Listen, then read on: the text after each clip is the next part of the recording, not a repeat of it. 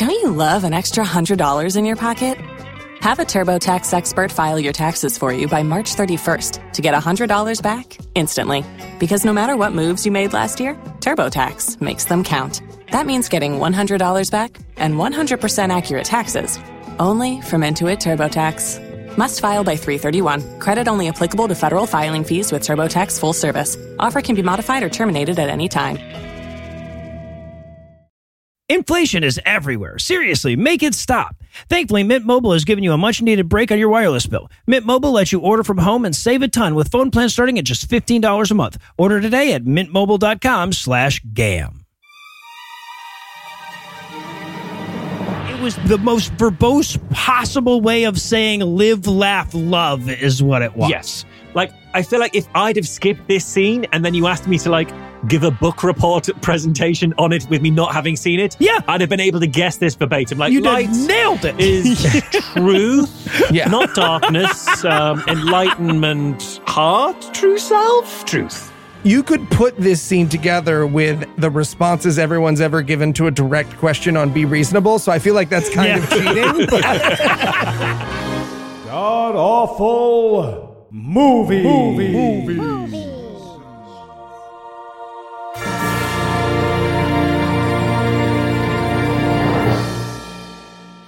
Welcome back to the Gamcast, where each week we sample another selection from Christian cinema because otherwise we wouldn't. I'm your host, Noah Lugeons. Heath is off this week, but sitting 900 miles to my northeast is my bad friend Eli Bosnick. Eli, how are you this fine afternoon, sir? I am fantastic, Noah, and I'm pleased to say I am not the reborn Buddha. Oh, what a coincidence. And also, of course, joining us from one ocean to my east northeast is the host of Be Reasonable, the co host of Skeptics with a K, and the editor of the Skeptic magazine, the good one, Michael Marshall Marsh. Welcome back, sir. Hey guys, great to be here. I am confused. Now I don't know if that's confused because I've got, I'm very busy at the moment. There's a lot of stress going on. We've got a big event coming up. So I don't know if that is what's confusing me, but I sat through 2 hours of this movie and I I I don't know what has happened to my life to get to this point. It is I've no and I don't know why life has been since then. This movie has materially affected my ability to correctly understand the world around me. That's how impactful this movie is. Your sliding doors moment. It is an existential crisis of a movie. Yeah. So, Oh yeah. So tell us, Marsh, what existential crisis will we be breaking down today? Ah, so we watched The Rebirth of Buddha. It's the story of, I think, an aspiring young journalist Mhm. who sees ghosts and Mhm. can possibly sometimes predict the future. That's unclear. Who has to save all of Japan from an evil cult, a tsunami, and possibly aliens. Mhm. And so to do that, she lets her much older boyfriend groom her into joining a cult, but a good cult, so it's fine. Yes. It's it's it's happy science. It's happy science. So it's all of that. It stuff. really Yep. is. Isn't that always the way? We, we should emphasize that, like, these have never been particularly subtle movies, but this is the closest these animes have gotten to. You should join our cult. Yes. Here's some literature. right, right. Hundred percent. And Eli, how bad was this movie? Well, if you love the full on wackadoo craziness of the happy science cult, but you're sad not enough of it has been a direct vanity project of their accountant ass looking leader, you will love this movie. Yeah, the good guy cult leader in this movie, and yes, that is a thing, was all but named like fucking Shmryuho Shmokama. And it's so stupid. All right, so is there anything you guys want to nominate this one for being the best at being the worst at? Oh yeah, I'm gonna take the easy one. Best worst Australian. Hell yeah. there is an Australian character in this movie, and the accent, the accent, accent is so astonishingly bad. It's it's basically me when I forget to pre-read the skits for this podcast, and then I realize way too late that Eli's making me do an accent, and I've got to try and just do it on the fly. It's basically that. That's who this Australian character is. It's incredible. No, I just, when, I, when I, we came across this guy in the notes, I wrote, Hey, Marsh, did you do the accent work in this movie? You have to tell me if you did. It's like being a cop. You have to tell us, yeah. So I, I went with best worst angels. They the animation isn't great through most of this film, but man, a bunch of angels show up at the end and make it look great.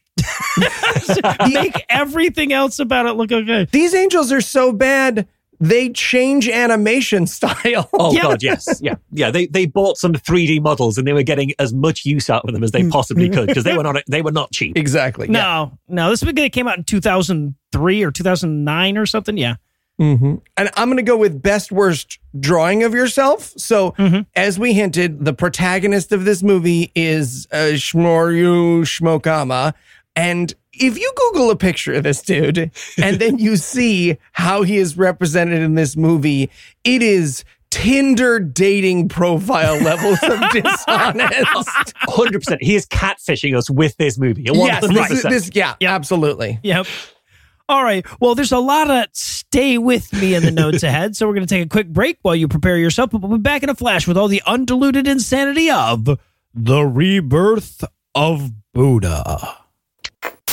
Hey, podcast listener, did you know that only 22% of Americans speak a language other than English at home? Embarrassing. And in front of Michael Marshall, no less. That's right. But that's all right. We're prepared to forgive you, and you can learn a new language with Babbel. Why Babbel? Why Babbel? Because it works. Instead of paying hundreds of dollars for a private tutor or fooling yourself with language apps that are little more than games, Babbel's quick 10-minute lessons are designed by over 150 language experts to help you start speaking a new language in as little as 3 weeks. Babbel is designed by real people for real conversations. All of Babbel's tips and tools for learning a new language are approachable, accessible, rooted in real-life situations and delivered with conversation-based teaching. It's true. Anna loves learning new languages, and so when Babbel became a sponsor, she started using it to brush up on her French and to get ready for our trip to Sweden. And here's a special limited time deal for our listeners to get you started right now. Get 55% off your Babbel subscription, but only for our listeners at babbel.com slash awful. So get 55% off at babbel.com slash awful. That's spelled B-A-B-B-E-L dot com slash awful. Rules and restrictions may apply. Babbel, because your monolingualism is embarrassing us in front of Michael Marshall.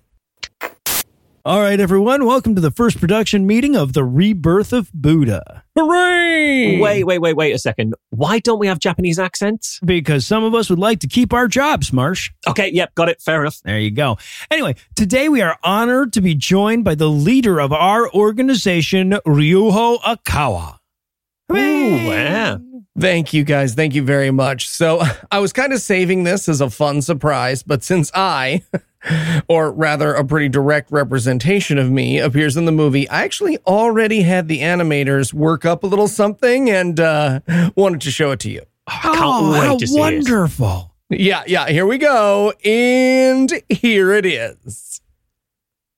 Oh, um, sorry, sorry, that's that's you. Yeah, yeah, that's me in the movie. Wow, they even got my hair.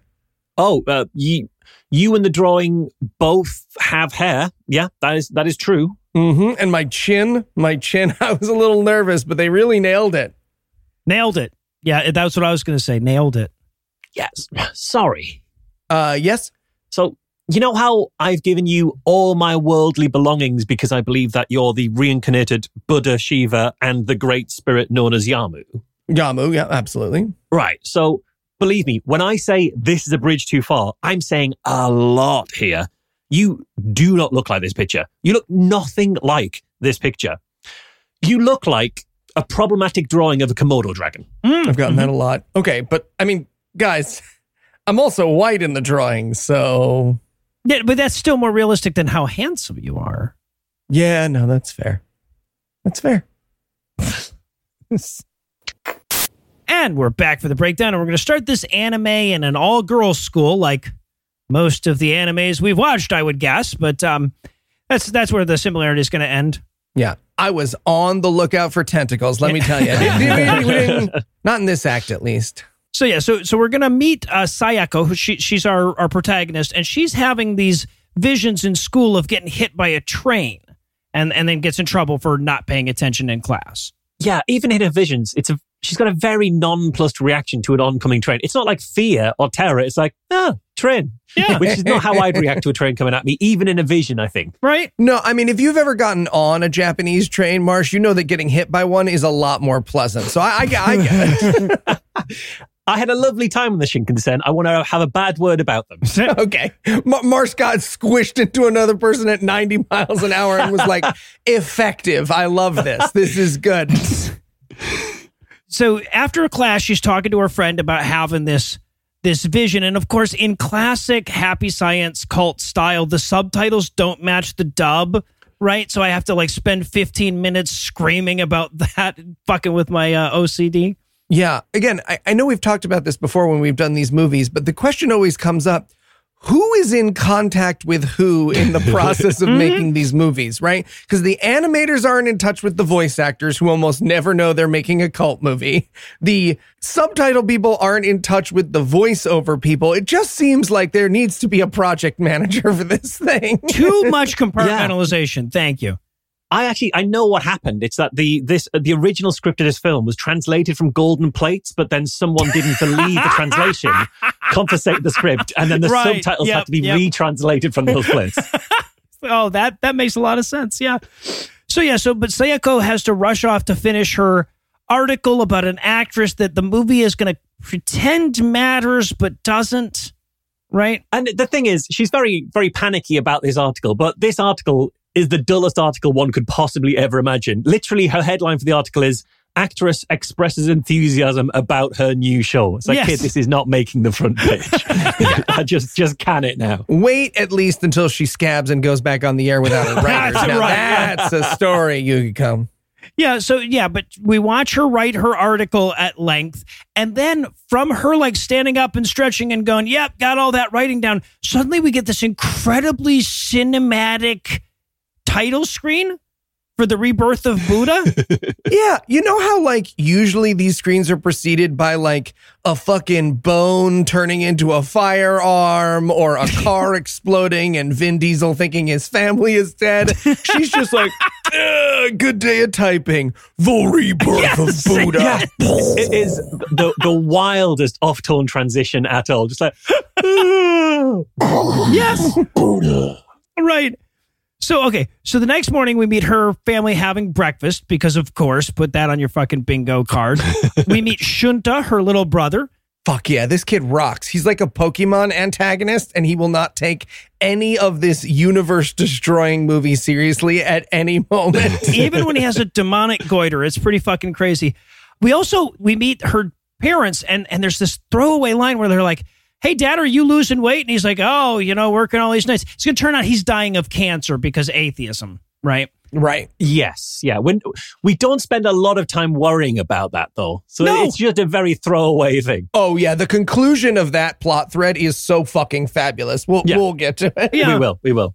So yeah no it, it actually just leaps in front of a train to its own death which is what happens next in the movie right? The news comes up and they're, they're like a very important reporter committed suicide by train last night at the such and such train station right Yeah, and do the, would the news lead with the suicide of a reporter? Like it's leading with his death, like it's the death of Princess Diana or something. Yeah. Like it's on all the news. He's just a guy who, like a reporter who committed suicide. I don't think that would be the top story in all of Japan for the day. Right. Yeah. No. Next up in the news, the plot. Yeah. Yeah. So and and when we get to the school, like we she goes to school, we get to the school, all the kids are talking about the reporter's suicide, right? Because that's the big goss at the high school. Right, and she knew him, so when she walks in the room, they're like, "We weren't talking about your friend Kelly himself. We were talking about something else." Okay.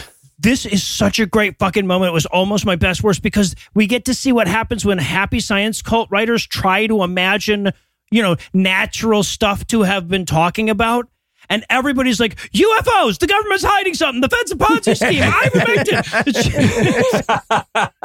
What are teenage girls just sort of gossiping about? Probably UFOs. efficacy of vi- ivermectin trials, right? Yeah, no, absolutely. The, the failing. Japanese economy is, is high on the list of things to talk about for a 15 year old schoolgirl. I did wonder at this point because we already had the schoolgirl writing the story about the actress. She seemed to ha- like she had all the posters of the actress on the wall. I thought, okay, this is going to be about her like having a crush on this actress. It's going to be her like her coming of age story, coming out of kind of understanding. So I thought, and then she starts talking like looking at this suicide. Okay, is this is this movie going to be about an impressionable, psychic, possibly lesbian, aspiring journalist who cracks the case of a spate of suicides? Is that what this is going to be? And if not, can I pitch that premise somewhere? Because that's a film right yeah, right, right.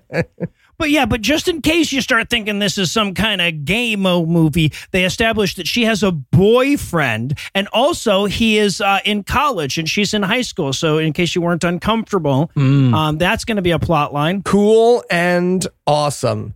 Also, this movie definitely hedges its pedophile bets by being like, where in college and high school we choose not to say. Yeah. See, I, I didn't think this was going to change the sexuality of the movie. I thought, okay, she's got a boyfriend. All I'm saying is he's not an act three kind of boyfriend. He's very much an act one boyfriend. Right, yeah. And there'll be a journey going on. That's where I was predicting. It didn't go there, but that's what I was predicting. No. And also, so we establish here that she can also see smoke demons, right? Because she looks at one of her friends when they're talking about her boyfriend, and she can see a smoke demon rising out of her, going like, "Why don't I have a boyfriend? You lucky piece of shit!" You know. Yeah. Oh yeah, it's it that that demon has absolutely stolen the script from one of Eli's BetterHelp ads in that Yeah. just the internal negative monologue. All right. For sure, yeah. Uh, But don't worry, like if you're confused about what those demons are or what they're doing, her powers to see them will matter incredibly little, like Yep. shockingly little for Yeah, the rest absolutely. of the Yeah. film. they'll disappear and never actually affect the plot as, as far as i can tell yeah so okay so we cut to some boring history class later and we find out that she can also see the ghosts of history rising out of her textbooks So I wasn't sure that's what it was. I it looked like you just see like black smoke floating around. I thought, oh, she's got those little black floater things that you get in your eyes, but like dialed up to eleven. That's what she's yeah, got going sure. on. Just a really bad case of them, and um, there's yeah. just a lot of historical dead people in her classroom off to the side somewhere. exactly. Yeah, no, I get it. Because this posits that like the books are full of the pain of the stuff we write in them because gosh, that would suck to be a little life. That's all I'm saying. Actually, that book is probably really gloomy on the shelf at every Barnes and Noble is what I'm saying. Well, the, the other thing that's so weird to me is that like everyone has a copy of the same book. So wouldn't we just hear the same monster, the same ghost speaking from several different books at once? Why is it just hers that we're hearing? I don't. I don't know. All I was thinking was, if the things that we write can feel pain, we absolutely need to euthanize Eli's misspelled notes. Nothing with a capacity to pain should have to suffer like that. So yeah, but she freaks out and she rushes to the nurse's office, and we get her in the nurse's office, and then she runs through the school out into the town screaming because she's seeing ghosts. Right. Right. And I was just glad to see that the Japanese nurse uses the same technology as the American nurse, which is um, you can lie down for a little while if you would like. right. so yeah, but then she winds up in this train station and she sees the suicide reporter's ghost wandering along the tracks. Being very whiny and annoying. Right. Like if he was like that in real life, he was not a great loss to the world of Japanese journalism. Yeah, but I, I really like this movie's concept of ghosts because this movie's concept of ghosts, spoiler, is that they're just like a minute after their own death trying to get people to pay attention to them because they're injured, which is way funnier than ghost mythology as we currently have it, right? Just Right? like, ow, owie, for all eternity. Yeah, You guys are some all on cell phones. Why is no one calling 911? excuse, excuse me, sir. So, okay, no, no, okay, Ma- madam, ma- madam, no, it's just just that for like years on end. Excuse me, one of these will stop. One of these will stop. Just been in this Victorian mansion trying to tell someone I fell down for like a hundred years. The start of this Good Samaritan uh, story has really gone on for a while. There's going to be a Good Samaritan any moment. Now, in the Bible, they don't tell you. They make it like there was three. It was actually three thousand people Right. walked past, but the three thousand and first, that's the one. But of course, she's the only one who can actually hear the reporter ghost. So he grabs her and he pulls her onto the tracks just as a train is coming. and then suddenly we're in a court where Kanemoto, the, the reporter, the ghost reporter, is being asked by a, a tribunal of judges to justify his suicide. Yeah, and I was like, okay, what a weird like fictional thing to invent like a three judge court seems insane to me. And then I googled it and of course this is how Japanese courts Yeah. actually work. Actually but then I makes a lot stopped googling sense. Because I didn't want to learn more information. And so now I'm picturing just two judges being like, no, that objection stands. And the third guy being like, doesn't stand in this corner of the courtroom. You guys are fucking stupid. He'd be the new guy. Yeah. So, but but Kanemoto i- i- is having a weird like atheist grandstanding speech, which like I you know I'm all for. I do it on a weekly basis, but weird to do like in a court of the afterlife, right? Yes, yeah. Also, we find out that the reason he committed suicide was because a politician lied to him. And I'm guessing if that made him commit suicide, he can't have been doing that job very long. like, was this his first, Right. first day? And he says, you know, it took everything from me. It took everything. It took my reputation. It took my name as a news reporter. It's like, dude, your death announcement literally opened with the fact that you cracked a really big case. It did, You're still yeah. a pretty well known reporter here. Right. Yeah, eh, but he's like, I don't believe in an afterlife. And then one of the judges that is like, well, then where is this scene even happening? And he's like, oh, fuck, got me. You got me. I am checkmated. Yeah, I wanted him to be like, actually, we're just drawings in a cult movie, and the judge is like, oh no, okay. damn it. Uh, you know what? If we're if we're gonna swoosh doodly doos, I guess that's fair. You did do the But the judges are like, I can't believe it. A materialist, even now in the era of the Buddha's rebirth, pin in that. And then they sentence him to the consequences of wasting his life, which begins by being sucked into a gay portal, I guess. Right. So it, it does, but they do say to him, like, well, now you're in the afterlife, you've got to believe in God. It's like, okay, that's a really good point. But equally, don't worry about believing God unless and until you're in an afterlife courtroom. That is Right. the moment there to you go. start believing. That's good advice to take away from this. yeah. It it shows the straw man of the atheist that they think we would end up in an afterlife in front of a supernatural court and being like. I don't know, guys. Have you read Letter to a Christian Nation? It makes some really compelling points. Right. Oh, he also he's also annoyed that he hasn't got access to a lawyer. It's like he wants access to a lawyer in limbo, and I just wanted the judges to be like, "Yeah, no, the, the lawyers don't tend to stay here too long. They tend to get uh, they get filed pretty quickly, if you know They what I mean." uh, sucked through the gay portal. Yeah. I just wanted him to get some terrible public defender, like some angel who doesn't have his wings yet. Sorry, um, you're like my 745th millionth case today. Um, Yeah, other guy who handed over uh, Alex Jones's uh, Yeah, cell right, phone to right, the opposite yeah. guy. That's who gets. Yeah. So, but but just then we're sucked out of the courtroom because some dude pulled Sayako out of the way of the train. Now, I'll go ahead and let you, the listener, know that this is actually her college age ex boyfriend that just happened to be at that same train station. The movie's going to confuse the shit out of us, thinking that they just met in this moment for a few minutes yeah, absolutely. Yeah, very confusing. Also, the boyfriend will be mysterious, and you're always thinking like the movie is going to explain that he has psychic powers too, or he was informed of some kind of destiny, which is why he knows the things he knows and is the places he is. I'm going to let you down right now, easy. The movie never explains any of that. He is just, I don't know where the plot goes, the character. Yeah, to the point where he keeps apologizing for not having told. Later, we'll find out he's part of TSI, and he keeps apologizing for not having told her about TSI. And I probably should have told you about TSI earlier. We never find out what TSI stands Nope. for at Nope, any point. He never tells us what it is. It's the good guy cult, but he never tells us that. Yeah. Yeah. The movie never explicitly states it. So yeah, so they're having coffee together afterwards and uh, uh, of like they're having like thank you for saving me from dying in a train station coffee. And she's like, I know this is going to sound weird, but I saw the ghost of that suicidal reporter wandering around. He's like, actually, you know what? I know a shockingly large amount about train ghosts. Let me draw you a diagram. He has a diagram of the afterlife. Yep. He, he draws it on a napkin for her with the pen he has. Now, I will say, to his credit, right? And the movie makes fun of this, but I, I do want to point this out.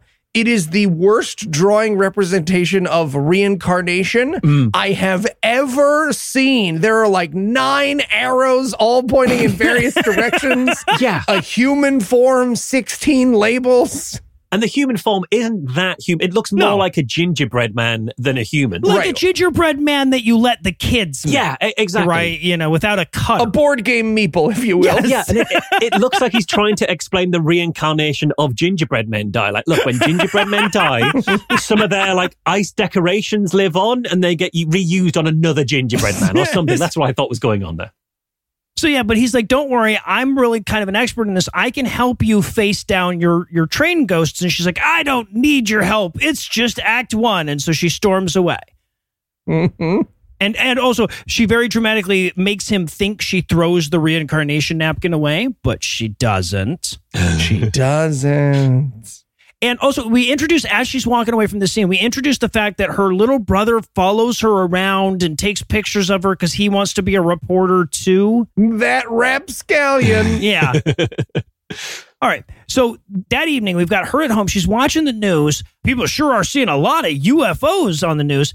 And then the news suddenly says, like, and we're also going to welcome for an interview now the man many are calling the Buddha of the 21st century, Mr. Arai. Okay, I just want to get out ahead of this right now. Okay, if you're a cult leader and the whole prospect of your cult is I'm a guy who says I'm the reborn Buddha. Why would you make a movie where a guy who says he's the reborn Buddha is the bad guy, right? I know they hmm. eventually come in and he's like, no, I'm actually the reborn Buddha, but you just wouldn't make that a villain category at all, right. wouldn't you? you wouldn't think. Well, so here's the thing. Okay, normally when in a movie, if you're introduced to a character that says he's the rebirth of the Buddha and has two million followers and all this stuff, you know you're dealing with the bad guy in the movie. With Happy Science Cult, I was like, all right, let's see how this plays out. He is the bad guy of the movie. There's a different cult leader who also says he's the reincarnation of the Buddha, who is, who's the good guy. We will meet him Yeah. later. yeah. He's the real one. Yeah. This movie isn't about don't trust people who say they're Buddha. It's about trusting the right guy. Yes. right. Also, these movies are fairly well drawn as far as like animes go, but I don't know who they I think they hired like a bicep drawing guy to draw Arai's face. he was like, "Come on, guys, give me my first chance to draw a character's face." And uh and this is what we ended up with. He also seems to be like twice the size of everybody else on screen. Like the interviewers mm-hmm. seem like tiny, tiny people compared to him as well. So they've got all the perspectives wrong. Yeah. Yeah, so they're interviewing him and he's talking about how it's important to rely only on yourself and be very, very mean to others. And just then there's an earthquake all over Japan. And a light, like a lighting fixture in the studio, falls. It's about to crush the interviewer to death. But Mr. Arai, the bad guy cult leader, uses his telekinesis to stop it from falling. Yes, yes, he does. And the thing is, at this point, I assumed the guy saying he was Buddha was like meant to be Ryo Okawa, the person who runs Yeah. Happy Science. So I thought, okay, but Ryo Okawa, if you went on live TV and levitated heavy equipment, you would have convinced more people. Instead, you went on self-produced DVDs and give 10-hour lectures in a monotone. Hmm. That's a very different feel. People aren't going to be persuaded by this. But this wasn't him. This was a different guy. No, no, this is the bad guy power. Right. And if you're wondering, okay, is the rest of the movie about the guy who just demonstrated psychic telekinetic powers on TV? No. Very little of Japan will be converted to his cause by his obvious demonstration of Yeah. telekinesis. That's true. Yeah, you would have thought that would have more impact, but I, I guess in this world, atheists stand in the court of the afterlife, going, "I'm not convinced." I don't know. So who knows? being held at arm's length by God trying to kick him in the stomach. Yeah, no, I get it. but of course, Sayako is watching all of this on TV at home and realizes that Mr. Arai can also see the smoke demons that she can see. So the, the next day at school, she's with her like report like uh, school newspaper group, and they decide that they should send someone out to interview, you know, the guy who did telekinesis on live television. I'm sure he's got slots open for high school newspapers, right? Also, like, let's go and interview this wild cult for the school newspaper. I'm sure nobody in charge will stop us doing that. Yes. Amazing. Like, as if they're, they're going to let the kids go and see this cult. It's mad. I mean, to be fair, they did. Yep. They did. They, Sure did. they did, absolutely did do that. That's true. Yeah, Sayako uh, uh, volunteers for it. She wants to know more about these smoke demons. So she goes for the interview, and as she's waiting, you know, for time to go in, she gets a message from Yuki. That's the the ex boyfriend character that says, "Hey, whatever you do, don't go to that cult where the guy did the telekinesis." That'll be very dangerous. And she messages back, fuck off. I'm going to go to the cult where the guy did the telekinesis. Right. And hey, podcast listener, I don't want you to get excited that this will be a dangerous situation in any way, shape, or form. He's just not the real Buddha. Yep. So yeah, don't don't get yourself worked up. Yeah, the danger is she's going to be bored by a lecture. That is the, the stakes that we've currently got going on. Don't go in there. He's super boring. Right. Well, yeah, and that's what happens, right? She goes in for the interview and they're like, oh, great timing. He just started a lecture. And she's like, at the time we scheduled for an interview, how nice of him. Fuck. Right. I never even thought of that. But yeah, what a dick move. Amazing. So she goes in to watch his lecture. He's got a full house, and his he's like the bad guy, right? So his entire lecture is in order to be strong, the ends always justify the means. Weakness is a sin. You know, just like that for like three minutes. Right. I really hope the entire audience thought they were getting an interview with him. He was just on TV. All those people are like, hey, can we chat? He's like, yeah, could I? uh, Absolutely, yeah, Could, could we do it at like 3 p.m.? Yeah. it's brilliant. Yeah. Wait, here's the great thing about this guy's quote unquote evil lecture. As we'll talk about later in the movie, and I think we might have even teased it already, the eventual good guy's wisdom is going to be nonsense palaver. So when they have to do bad guy palaver, it's an even worse version of nonsense Yes. palaver, right? Yes. He has to be like, you can kick a puppy if it's in your way. and he doesn't demonstrate telekinesis. Imagine going to a telekinetic guy's lecture and he's just like, you know, it's like Spock always said. I would be the one guy getting kicked out of that lecture being like, move shit with your head. Yeah, Well, no, just you- throwing stuff at him to see if he can actually deflect it. Yeah, you wouldn't be the only one because Shunta does that, right? The little brother has been following his sister around to get like the scoop or whatever. So he's at this lecture. He listens to like three minutes of this and he's like, yeah, he's not moving any shit with his mind. Fuck this. He yells boo and leaves. yeah. The kid is great. The kid is absolutely great. Also, the kid cannot enter into any room without sliding like Tom Cruise from Risky Business, Yeah. which is also a lovely energy. right, right. So yeah, so he leaves and on his way out of the building, Yuki is coming in. Right. And he's like, Oh, you must be Sayako's little brother. Is she in there? And he's like, Yes. So Yuki goes to go in, and the guards are like, No, you can't go in. And he's like, Why? Everybody's he's having a public fucking lecture. You're just letting everyone in. And they're like, but not you for dramatic reasons. Because we are menacing, menacing, menacing. Yeah. But he pushes his way in anyway, and he grabs Sayako and he's like, We've got to get out of here. So they go to run. The security stops him. And Yuki says, Oh, you don't want to mess with me. There are TSI members waiting outside. And everybody's like, Oh, TSI members. Oh, that's very exciting." Everybody very says TSI. TSI, TSI, TSI, TS, TS motherfucking eyes. Yes. Everybody seems to know what TSI is. We will never find out Nope. what TSI is. Nope, we will never even learn what those initials stand for. But just then, Shunta accidentally knocks over a fire extinguisher, which is a secret Batman smoke bomb in Japan, Not a lot of people know that. Yeah, it's true. yeah. Marsh, keep that in mind for QED. If there are moments where I'm, you know, perhaps not on stage and I want to be, I just, I, I will be sitting next to a fire extinguisher at all points. Yeah, the fire safety equipment in QED does not need your permission to go off, Eli. It goes off by itself That's any true. it turns out, that is true. as it happens. I mean, why am I even going if not to pull fire alarms? Marsh? So yeah, so they but they run away, they get away, and Yuki explains that that guy isn't the real reincarnated Buddha. But just as he's saying that, the little brother gets attacked by a demon. Yeah. fart ghost. Okay, so to be clear, it's a tiny black fart cloud that flies into his neck and he dies in the fun. He's not dead, but he falls down in the funniest possible way. Yes, Yeah, he uh, does. He does. Yeah, so they, they take him to the to the hospital. We cut to the hospital. Now his dad's a doctor, the dad that we met earlier. So the dad's working on him. He has this gigantic demon tumor on his face. Goiter. Yes. This almost, this almost is my best worst. This is the most hilariously ridiculous injury I have ever seen committed to film in any way. It's it's a goiter the size of his head, and it's black. Oh, it's like he tried to swallow a giant tortoise or something. Yeah, it's full of ghosts. Yeah, a bowling ball. Yeah, this kid has got a bowling ball in his throat.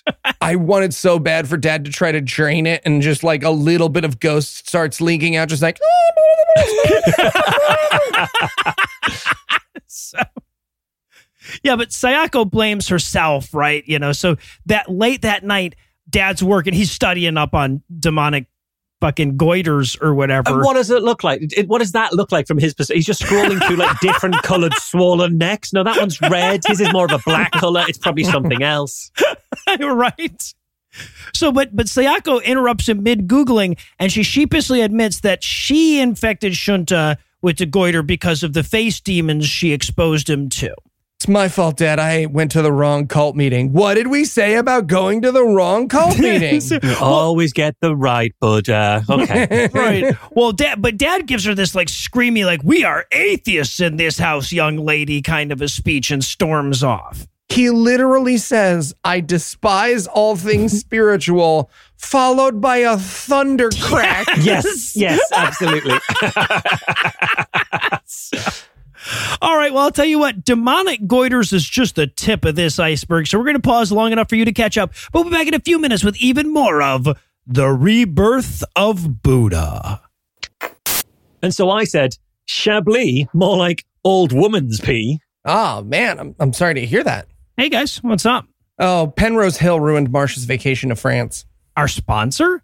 How so? Uh, I'll tell you how, Noah. I love First Leaf because they make it easy to get personalized wine delivered on my schedule right to my door. And since I choose the day my shipment comes, I'm never stressing about missing a delivery. And every selection is backed by First Leaf's 100% satisfaction guarantee. Well, how did that ruin your vacation to France? Because going to all those wineries lost its charm. Like, sure, I think to myself as I sipped a delicious Merlot, this is good, but is this winery going to match award winning bottles to my tastes just so I get just right wines in every shipment? No, they're not going to do that. And it just turned to vinegar in my mouth. It's true. Anna loved the box they sent us to try when they became a sponsor so much that we immediately became customers. They find new wines for her to try and love on her schedule. Exactly. So smelly old France just couldn't compete. Give your palate what it really wants with First Leaf. Go to tryfirstleaf.com slash awful to sign up and you'll get your first six hand curated bottles for just $44.95. That's T-R-Y-F-I-R-S-T-L-E-A-F dot com slash awful. Tryfirstleaf.com slash awful. Awesome. Well, I, I'm sorry I wrecked your vacation, dude. Ah, it's okay. Just as long as we never get a cheese sponsor, I'll, I'll be fine. I think Heath's sample demands would prevent that. Oh, yeah. No, that's true. I don't know what's wrong with me, Yuki. When I read my history book, I can see a manifestation of the pain inside of it. Please, this war is so horrible. Oh no, Has anyone seen my husband? I lost him in the war. it's so terrible. Quick, Yumi, try this. Why, this is just paper. There's no feeling to it at all. That's right. We knew the only way to help was to give you the only book written entirely without thought or feeling of any kind. Well, what is it? It's Snooki's A Shore Thing. Ah, that tracks.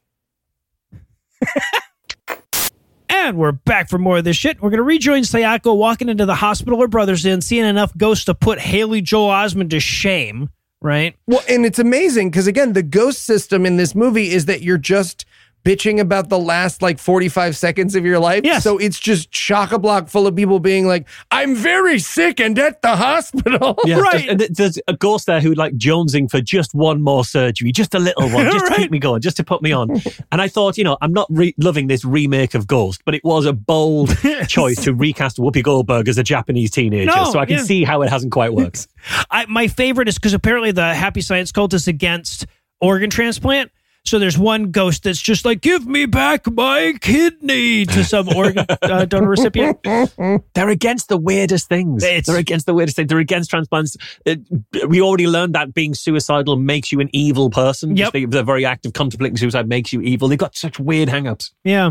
But just then, all the ghosts see a brilliant light shining and run away from it because they can't handle it. It's a. It's Marsh doing an Australian accent and the actress from that chick's article from before, right? Yeah, Yeah. it's not the light they're running away from. It's the accent. So, oh, fuck, it's an Australian guy. Get, get out of here. You don't want him to say, blimey, mate. Okay, here's the thing. Blimey, cobber. and we've gone over this a lot of times when we reviewed these movies. They hire relatively legit voice actors for these parts. Mm. Was it just like a yada, yada, yada, I work too hard and I care too much thing in the job interview? Like, what made this? Because I've never said, like, I have an Australian accent in a professional setting right? There was a day where this guy came in and sat at a microphone and they were like, okay, we've got two hours in studio. You're going to be recording the Australian characters lines. And he was like, yes, here we go. Hello, meowt. And they were like, Do you oh, know what it is? I think, I think he sat down with the happy cult guys, the happy science cult guys. Most of those are Japanese. I think they said, Can you do an Australian accent? And he heard Austrian. And he's like, I can do an Australian accent. And he's like, Okay, you do Australian accent now. He's like, Oh, shit. Shit. Ah, crap, gotta fake it. I see. I thought this was like a Quentin Tarantino type situation, right, where he was the translator or whatever. He said, I'll do whatever accent I want. Damn it. it. it's it's the head of the cult show you whatever his name was. Yeah, right, right, yeah. Ryuho In case Okawa. being Buddha didn't work out for him. So no, but this is again, it's the actress that we've established several times in the movie. Sayako idolizes this actress. She's got a spank bank amount. Like, like literally, Marsh thought this movie was going to be a lesbian romance between her Yeah. and this actress, right? It's the only thing that made sense how much they'd set up, how like the, the amount to which uh, Sakura wants to be with this actress. It was interested in this actress. So this this is the only thing that made sense. But then I forgot that I was watching a happy science film. It doesn't have to make sense. It has to not make sense. Yeah, exa- exactly. yeah. That's the key. The core of it. But apparently, Mari Kumaro, that's the actress, she's a member of the good guy cult, which is TSI, which Yuki is also a member of. Yuki is the ex boyfriend. Keep up. And he has now set up a meeting between Mari Kumuro and Sayako, the, the main character.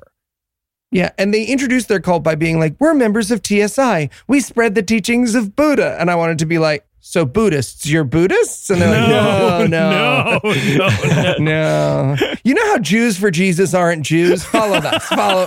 Come with us. yeah, it's like that. There's also another really funny little line where they say like, "Oh, this is this is the Buddha reborn," and someone says, "In other words, the reincarnation of Buddha." I mean, like in one other word. Right. That's not other words. That is one other word.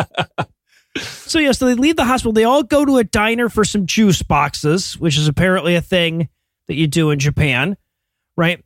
And they're there to warn her about the dangers of Mr. Orion, his bad guy face tumor demon cult. Yeah. And she was actually a member of the bad guy's cult. He made her a famous actress. Yes, right. But then she like Leah Remini to him or something. Yeah, she said like you know I, it was all terrible. I was mentally abused. I was made to feel worthless. I was left at my lowest ebb, and that's when I joined the right cult. I left and joined the correct Right. cult uh, because that is the best time to make good decisions about who you believe for the rest Yeah. of your life. Yeah. Yeah. So then we so, so we cut back to Shunta at the hospital, the little brother with the with the demonic goiter, and the actress, the Aussie, and Yuki show up there along with the good guy cult leader. This is where we're gonna meet Ryuho Okawa's analog in the movie. This is Mr. Serrano.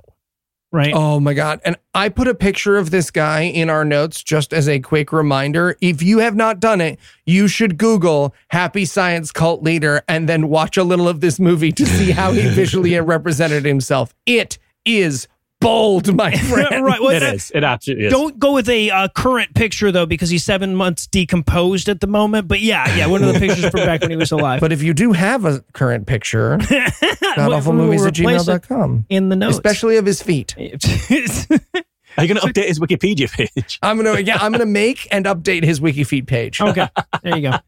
So, but Mr. Serrano is there to explain that they have to remove the demonic face goiter by removing the three poisons of greed, anger, and foolishness. Yeah. And by the way, he tries to go through them and he's like, greed, you know, fucking greed, anger, also very self explanatory. Foolishness, I got a, a good, good twist on this one. Foolishness is not believing in me. Right. Yes, exactly. well, it's funny because I already had written in my notes at this point, it's incredible how little profundity it takes to be a cult leader these days. Little did I know. Yeah. The three poisons of the mind is going to be the best he has, and it is Nurtgern. yeah. Uh, so yeah, so they start doing their like demonic exorcism of the fucking demon goiter, and I guess they convince the demon that he actually wants to join Happy Science Cult so he can get out of hell. Yeah, he's like, yeah, if you join the cult, you'll be allowed into heaven. And I really want the cult guy to be like lying to the demon. Like as soon as the demon gets out, like, ah, Gotcha, gotcha, gotcha. Yeah, the fucking Ghostbusters break in right at that moment or something. You know, with their little guns. So yeah, but he pulls the demon out. The demon goes into the Aussie guy, and then the Aussie guy talks to him as the demon. I feel like they didn't discuss that beforehand. Like, I feel like he was just like, yes, come with me, Australian guy. And he was like, oh, cool. Am I going to help with the procedure? And he's like, yes, "Mhm, in a way. are, yeah. yeah, no, you're going to be a big part of it. Do a quick stretch of your neck, though. Just do a quick stretch, just in case it Correct. turns around 360. Yeah, but the face tumor disappears when the demon agrees to leave, and the doctor dad just can't believe it. And Mr. Serrano turns to him. He goes, uh, you have cancer that you're hiding from your family. And he's like, I do. And it won't impact the plot in any way at all. it's so bad. It's so bad because the thing is, first of all, Serrano is just like psychically cancer reading, and that and even if that was true, it's a dick move to just say that in front of the guy's entire family, Right. And also. The guy hadn't told his family. He's got six months left to live, apparently. And he didn't mention to his wife, I've got six months left. Not even in the sense of like, oh, what are you doing? You're booking that holiday to America next year. Um, what's the return? Is it, get, go to booking.com. On booking.com, you can do the can cancel right up until the day before. Let's do that Yeah. just in case. It's a little more expensive, but you never know. You know what? Let's spring for the travel insurance, honey. Now, I just. uh, okay. But I do want to be clear to the audience, though, that because he is magic, he has magic powers. He mm. turns to the dad. He's like, You have cancer. He's like, Yeah, I have six months to live. And the magic guy says, Remember, during hard times, you've learned something. And they never address the cancer again. He does not heal the dad. Nope. He does not comfort the dad. Nope. He's just like, yeah, sucks to fucking suck. But, you know, remember that uh, every cloud is a silver lining. Bibbity bobbity boo. Well, but even worse than that, he implies that he has cancer because he wasn't thinking happier thoughts through his life and he's been a filthy atheist this whole time. yes. Oh, yeah. So so they leave the hospital like, you know, proud of a job well done. Sayako chases after them and asks Mr. Serrano why she sees demons and ghosts and shit. Right? And he's like, oh, well, that is the plot of the next two thirds of the movie, actually. Well, he says, he says, you have a mission. Mhm. And I just want to be clear having made it to the end of this movie, her mission has absolutely nothing to do with her ability to see ghosts and Nope. spirits and shit. It doesn't. And also, and we'll come to it, her mission is very much to be there while stuff happens. right. Because she doesn't do anything, does she? no. He does. Her, yeah, right. Her mission is to like fucking read a letter he wrote, essentially. Yeah. Yeah. So okay, so then we cut to a Japanese street fair that looks fucking amazing. Everybody's dressed up in like traditional Japanese garb and everything. Looks like a lot of fun. Yeah, it's cool. And this is uh, Yuki and Sayako. They're they're going on a date. They were broken up, but they're rethinking it now. She brought her little brother because he's a character. To the date. Mm-hmm. Yeah. Nice. And this is the first of like 16 scenes where Yuki is going to apologize for not telling her about his good guy cult earlier. Yes. Right. I'm, I'm sorry for not telling you about TSI. Like, for example, what those letters mean. And I will never, ever do that. Well, when we go on a date with Yuki, he'll probably apologize to us, Marsh, for never telling us what those Oh, mean. right. Yeah, yeah, exactly. But the amount of specific knowledge he had, it does feel like it deserves more than a casual apology, right? Like it wasn't just, oh, I should have told you about TSI. It's like, oh, I should have told you about TSI and also our enemy cult, and also the fact that our enemy cult has a special demon fart power which will infest your brother if you go to one of their lectures. Like, Right. Because she thanks him. She thanks him for what he did. But what she means is saving me from the boring lecture, not saving her little brother's life. Yeah, right. And I've just realized I think there's a reason he's not told them what TSI stands for. I think it, sta- it stands for something incredibly silly and he's just too embarrassed. It's like, no, we're the, we're the spooky investigators. The what?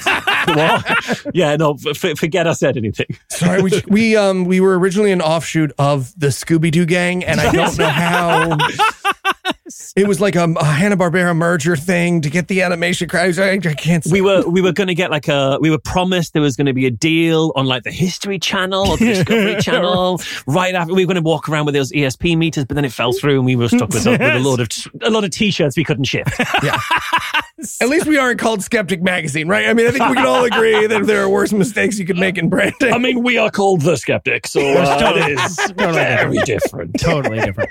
What the only way that we differ from Skeptic Magazine is in the name, obviously. So yeah, but of course they're having this lovely date trying to catch goldfish. When damn it, if a bunch of UFOs don't show up to ruin their good time.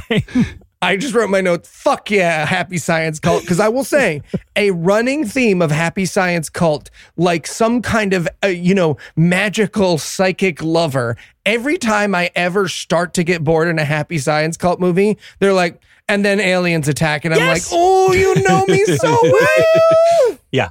Yeah, there's a bunch of UFOs line up and start Independence Daying the fuck out of the city. They're running from laser beams. I feel like that's a losing effort.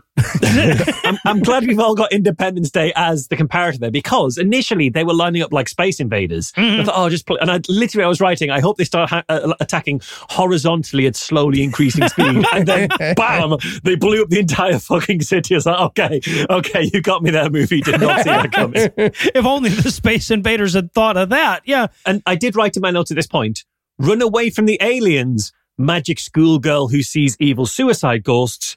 Is where we are in this movie. That is where Yeah, we are in mm-hmm. this that movie. is where we are. So yeah, but Yuki saves her. He's like, "Stay here. I'll go back and save your brother." And and we're all like, "Why would that place be any safer from the laser explosions than anywhere else?" It's like that doesn't matter. It doesn't matter. And also, why does she hold on to him for 20 further seconds staring at him just to give like the lasers a head start on the little brother, I guess? it's like, wait, wait. And got like Doctor Strange in Infinity War, like, not yet, not yet, not yet. now you go. yeah, right, right. But yeah, so Yuki runs off to find Shunta. The lasers are coming right for her. She's about to explode, but just then there are glittery flower petals that show up also, Mhm. and they take out the UFOs. Well, they're taking out the UFOs and then they combine together and turn into a giant Lotus flower, lotus yes. flower. Yeah. Yes. Yes. All the UFOs first come together into a mothership, and then the petal, angel, glitter sort of things turn that UFO demon mothership into a giant lotus flower. It's very hard to describe this. It's very, very difficult. Like, I would. You, you know, you get the um, the subtitles for like the visually impaired, or like the, the sorry, the audio description for the visually impaired. I don't want to be the guy who has that job on this movie. All right, let me light another cigarette. Hold on. Yeah. I think you'd need three of them talking at once just to cover all the stuff that's Right. going on in real time. Right. Well, and, and of course, as this is all happening, Sayako is pointing to all of it. So everybody around her starts saying, Oh, look, that young girl is fighting the UFOs with her magical lotus petals. And everybody's like, Oh, yeah, no, obviously. right, and that that's all started by an old guy who shouts it first. That girl's fighting the UFOs, but I think it's just that that old guy recognized he looks so much like an alien. He just wants to get it down on the record which side that he's on. I'm, Just to I'm be not with those guys. I'm a Yeah. different alien. Yeah. and, and to be fair, when he says that, when all the people start saying that, she's like, "Did I do that?" And the movie's like, "I, I we genuinely don't know. Did you do that?" yeah, right. We we all thought you had ghost seeing powers, and apparently now you have pedal based laser powers. Can you just sort of cohese slightly as a character? or or does she right because then we cut to mr serrano in a tower nearby like meditating like so did he do it or did she do it And he's not doing enough to make it look like he's the one who did it. So I thought, uh, is he watching her doing it? Or he, is he doing it and giving her credit? Like, what? Why would this movie not make that clear? It is- Right. I have no idea why they wouldn't clarify that for us. fucking baffling Imagine being the person who wrote the first draft of this script. Like, you've written this and you've got to show it to other human beings. And you're going to be like, okay, I know there's parts of it that, that don't work and don't hang together well, but hear me out. There's some ideas in here. And they go like, yes, that's yes all of it. exactly that done. and now it no changes yeah it's divinely inspired Or, or they've got a writer's room, but the writers weren't talking to each- each other over Zoom and they each did a scene. And then, okay, so I'm just showing you the kind of thing that I can do. And they're like, okay, this works, done. It, it all comes together. or maybe the writers just communicate as well as the people doing the dubbing and the subtitles communicate it could be that as well Sure, yeah. All right. So the next day, the government is having I don't I don't know what's fucking happening. Honestly, I'm having a cigarette with the guy doing the fucking visually impaired stuff, right? It's a TV show, but it's also a government panel that has decisive powers to do shit. But they've assembled this panel of people to talk about the UFO attack and decide what they're going to do as a government. And that panel do not know what's going on. They've, they've convened a panel of people who have no idea what's going on. No, That is what they've got here. No, they've got uh, one of Mr. Arai's lackeys. They've got a couple of experts insisting it's a hallucinogen. They've got a fucking Native American medicine woman there. who shouts objection like she's in a courtroom. yes, which is Yep. what's you going very on? lost here. Mhm. I also I really like how the representative of the evil Buddha guy is taking credit for thwarting the alien attack, and it's like, ah, so that's where Mysterio got his plot from Far From Home from. Oh. he got it from this. Yeah, it all makes sense. Obviously, yeah, no, of course. Ripped yeah. it off. Also, we should just point out that the Native American lady, and this is pretty common in anime, an incredibly problematic Oh, yes. representation of Native American yeah, people. It is it is not good. It is I'll say, if you printed this out and put it somewhere, like a grown-up would have a talk with you about it and you couldn't go back there. So yeah, but uh, Mr. Arai's lackey is like, yeah, well, actually, Mr. Arai defeated the. It was him that did the lotus flower things, and the news lady is like, actually, according to the internet, it was this girl that we see here in this kimono who fought the UFOs. Right. And so this is the thing. Like they've convened a panel of experts and then they're reading to them uninformed audience comments. So, okay, right. they got this bit of TV news right. The, the, the movie got this right about TV No, that's news. fair. That's fair. But they're like, yeah, though the whole internet says it was this girl, and we got a fax. Also, a fact. Why the They do. fuck did they Right. bring that up? And they've got proof. They're like, a girl in a kimono warded off the alien attack. And we have proof that a girl has worn a kimono. That's what you've got proof Right. of. That, that, that there is a girl in a kimono. Yes. And the picture of her in the kimono, it isn't very, it's, they've blurred her face to protect her anonymity, but it's not very well blurred. But to be fair, special effects people in Japan aren't used to blurring people's faces. Right. I was gonna say, they their time. Their industry of blurring is they are really allowed to half-ass it Uh, no, because they they, are, are, yes. needed in some areas and not. Nothing. Well, and, and in so and in the movie, they even have to acknowledge that, right? Because they're like, "Here's the girl who sh- uh, saved us from the UFOs. We've blurred her face to blur her identity," and we're like, "Well, you didn't blur it very much." And then we cut to her friends at school going, "Hey, Sayako, that's obviously you." Yes. And her friends are so enthusiastic and supportive. And I wrote, Eli, if I ever ward off interplanetary aliens while wearing my nicest kimono, I want you to be this supportive, this much of a cheer squad Right. for me. Yes. I say if, when. I, can't, I don't promise much on this show, Marsh, but absolutely, with my whole heart. I mean, you'll probably grant yourself as interplanetary alien fighter offer. So I don't know. I don't know if you need me to do it. I'm giving that award to somebody else this year. Stop going on about it. It's we'll going see. to someone we, else. haven't- we don't know who won we'll yet. find out. We don't we'll know. find out. So okay, I'm coming to keep you honest. That's why I'm coming in person, so I can stand up and object if once again. So okay, so the next day, Sayako shows up late to meet Yukio for fucking cult church. Right. And she's dressed as like a 1960s it girl. Or, or if you if you pick the steam train driver character in an arcade fighting game, but like your friend also picked them and she's in the alt costume. Yes, exactly. I have her down as World War One gunner. Okay.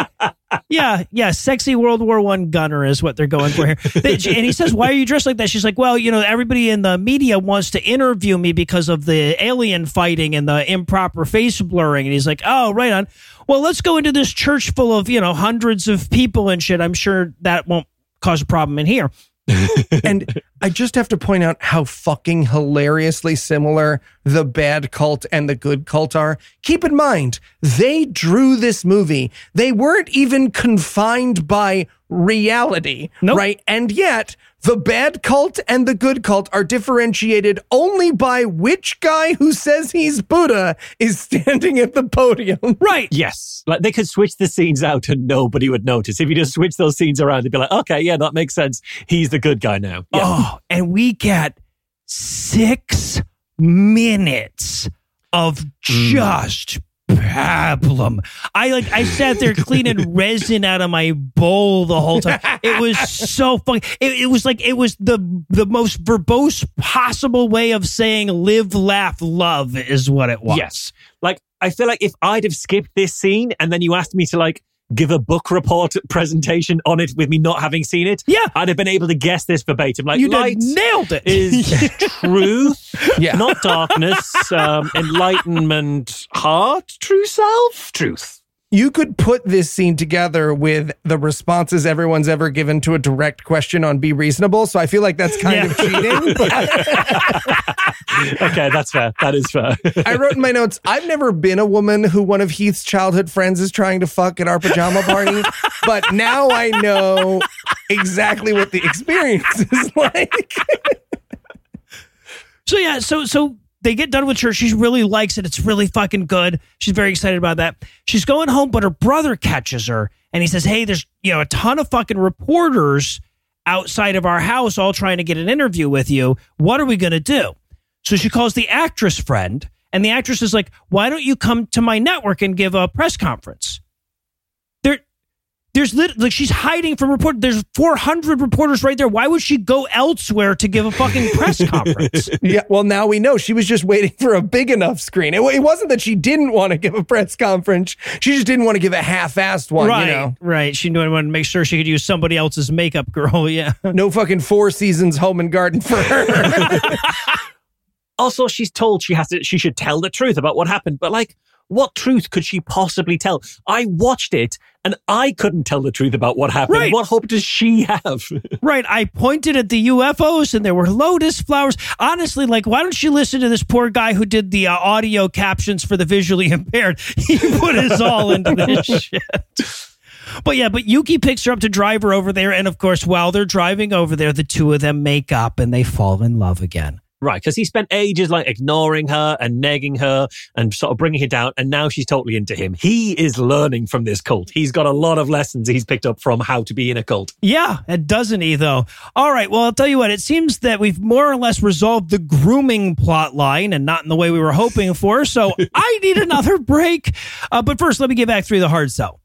Will this movie ever explain why or how Arai had access to an army of UFOs? Will this movie simply move on as though UFO attacks were a common occurrence in Japan? How hard can I go fuck myself? Find out the answers to these questions and more when we return for the bafflingly protracted conclusion of The Rebirth of Buddha. This podcast is sponsored by BetterHelp.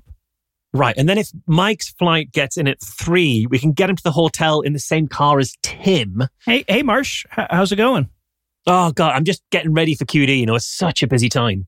That's true. Less than a week, and you guys are selling digital tickets this year. You must have racing thoughts. Sorry, racing thoughts? Yeah, you know, just the constant worries, the feeling that you're not doing something right, where you jump up in the middle of the night to check and recheck work that you've probably already done. Uh, no, no, no, none of that, none of that. Um, but it, but if you if you were dealing with that, you might want to try BetterHelp. BetterHelp? You mean therapy is good for racing thoughts? It sure is. If you're thinking of starting therapy, give BetterHelp a try. It's entirely online, designed to be convenient, flexible, and suited to your schedule. Just fill out a brief questionnaire to get matched with a licensed therapist and switch therapists at any time for no additional charge. So, no awkward therapist breakups? No awkward therapist breakups. Get a break from your thoughts with BetterHelp. Visit betterhelp.com slash awful today to get 10% off your first month. That's betterhelp, H-E-L-P, dot com slash awful. All right, Marsh, thanks. So, so what do you think about in the run up to QED? Probably about how much he wishes he could give himself Skeptic of the Year again, right? No, yeah, that tracks. I hate you guys. I can't believe we're going to meet Grandmaster Smith. I know his wisdom is legendary. Hello to both of you. Hello, Grandmaster Smith. Is it true that Master Arai is secretly a demon? It is, but you will defeat him with the eternal truth that I shall give you now. Oh, we are ready, Grandmaster. Be nice. Sorry, Grand Grandmaster? I, I know my wisdom is as mind blowing as it is practical, but it is important that you do so in a way that is kind and good, for your goodness and kindness shall make all that you do nice. Right. Got it. Be nice. Great start. Um, anything else? yeah, uh, maybe something a little more obscure. Mm, I see. I think you are ready for my deepest wisdom. Yes, we are. Do not let lies prevent you from seeing the truth. The truth is that which is true, and lies are not true, not in the slightest. Seriously? Come on. What? I'm giving you guys good stuff here. No, you're not. This is like the most basic and banal good advice I've ever gotten. Yeah, it feels like you just got this from a, a poorly written fortune cookie. Ah, so you know of the cookie of destiny. God damn it. You guys, you guys want to add in bed at the end. That can be fun. It's fun. No. Oh. and we're back for still more of this shit. We're going to rejoin the action with Mr. Arai storming into a television station, ready to enact his next master plan after the UFO thing went wrong. He's got a new one. Yeah. This is a hijacking the airwaves based plan. Yeah. Now, to be clear, it appears that all it took to hijack all the televisions in Japan was to punch one guy in the stomach yes, at this one TV station. Yeah, yeah, absolutely. And it, apparently, he's got like a Fight Club Project Mayhem thing going on. Like he's positioned henchmen in every section of society to to deliver that stomach punch at any given moment to Right. anybody who needs it. Yeah, Yeah, exactly. Yeah, so he gets on the air. They're like, you know, now a message from Mr. Arai, who is the rebirth of Buddha. And he gets on the air and he's like, huge fucking tsunami's going to hit Japan. right. so the thing is, as well, right? You've got the henchman who introduces him, and then he steps to the side, and the evil Buddha guy is sat behind him in a big chair. And I thought, so was he sat behind him the whole time? Because now I really want to watch that tech rehearsal where he has to figure out how close to the camera he needs to stand in order to completely obscure the guy in the chair behind him. And now we, we can still don't move your arm. I can see you under your armpit now. You have to keep your arms by your sides. See, now in my head, they brought the chair, right? They were like, no, it's weird for me to be standing this long. I want to sit, but like in casual, I don't want everyone to be freaked out. I want them to just know what's going on. Right, because the thing is, we're going to cut over a set in a second to a newsreader who's confirming all of this, and then when we cut back, we realize the newsreader is in the same room, the same studio. Yes. He's at a normal news desk lit normally, and then just to his right, there's big evil chair with scary evil light, light lighting, and that makes me think: was that always the news studio? Or did they come in and do a paint job and a lighting job to the other side of the, the, the new studio and be like, yeah, don't worry about this. During the 1 p.m. news, you're like, I know we're doing some painting, but like, it's fine. It's not, you don't need to worry about this at all. Well, and all of this complex blocking is made all the more insane by the fact that the message he's trying to deliver is that a tsunami is going to hit Japan in 10 minutes. Now, he starts explaining at length why and how he knows this. I feel like you summarize quickly, but that's not something happy science cult movies can do. And then the weather guy cuts in and he's like, "Oh no, he's right. Uh, there's a there is a tsunami coming." So I guess his master plan was to fucking scoop the weatherman by two minutes. yeah. Also, I feel like tsunami's not a cool plot point in Japan, right? No, no, absolutely not. I feel like they would be not so that would be like being like there are two towers here in town Yeah. that we're gonna you. Right, right. It would be like Barbenheimer, actually. But yeah, And the thing is, like, first of all, is a 10 minute warning for a tsunami right? Because, like, don't tsunamis normally follow earthquakes. It feels like 10 minutes is either way too long or nowhere near long enough. But 10 minutes seems like an oddly, like, they've hit the sweet spot of exactly how long it shouldn't be that you can predict a tsunami. Yeah. Okay, I get under a desk and then watch TikTok for nine minutes. It just it doesn't feel right. And he says, you know, and there's a tsunami coming at 800 kilometers an hour. And I thought, oh, okay, that feels way too fast. That feels way specific. So I paused the film at this point and I checked. And apparently, 800 kilometers an hour is how fast tsunamis can actually go. So uh, Huh. this movie checks out. I've yeah, got no, notes. it's like everything, yeah, there you everything go. actually Happy is correct. And, and then, of course, he he breaks it to the people watching at home that if they want to survive the tsunami, they have to quote surrender your minds end quote. yeah. Or just climb onto the roof of your building. Oh, But right, either, right, either 'cause way you know fine. it's Either way is fine. coming. Yeah, right. Well, I love we cut to like fucking Japanese Jim Cantore going like, yeah, no, actually, I think we should surrender our minds to this guy. I'm near the shore. Also, isn't this where they say you need to evacuate to higher grounds? It's like, yeah, higher spiritual grounds. Am I right? Yeah, that's right. A, that's not what it means. But then the water starts pouring into the studio. So, okay, so, so the TV studio was on the ground floor. Again, that seems a weird choice. So, like, Right? you don't put that, like, that's, that's second or third level, surely. Don't worry, Marsh. They will later show that it is very much not on the ground floor. No. So don't, they they also No, none of this, true. None of this really adds up. Yeah. So meanwhile, Sayako, Yuki, and Shunta are showing up at a different news network, right? Because they were going in to give their their press conference.